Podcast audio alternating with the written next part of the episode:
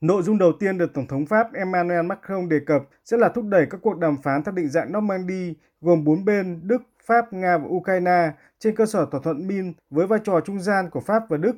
Phía Pháp đánh giá, kết quả cuộc gặp đầu tiên theo định dạng Normandy được nối lại cách đây gần 2 tuần sau hơn 2 năm gián đoạn đã đạt kết quả tích cực với việc lệnh ngừng bắn được các bên tôn trọng.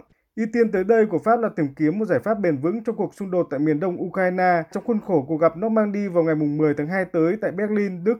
Đây sẽ là thách thức lớn bởi quan điểm giữa các bên vẫn còn khác xa nhau. Các lực lượng ly khai ở miền đông Ukraine được Nga hậu thuẫn vẫn luôn đòi hỏi quy chế nhà nước Cộng hòa tự trị, trong khi chính quyền trung ương Ukraine đến nay vẫn bác bỏ mọi cuộc thảo luận về vấn đề này. Chủ đề tiếp theo dự kiến được Tổng thống Pháp đề cập là về trật tự an ninh mới của châu Âu.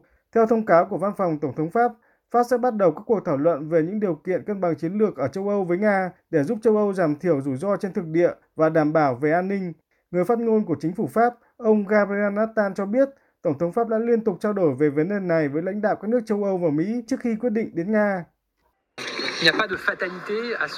Mục tiêu sẽ là không để xung đột vũ trang diễn ra ở cửa ngõ của châu Âu. Tổng thống Pháp ngày nào cũng có các cuộc trao đổi với các nhà lãnh đạo đồng nhiệm.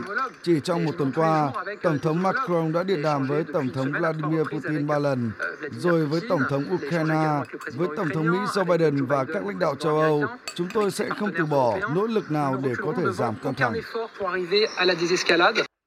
Sau cuộc chiến thăm Nga và Ukraine, trên đường trở về, Tổng thống Pháp Emmanuel Macron sẽ ghé qua Berlin để gặp Thủ tướng Đức Olaf Scholz và Tổng thống Ba Lan Andrzej Duda để tiếp tục thảo luận các giải pháp hạ nhiệt căng thẳng.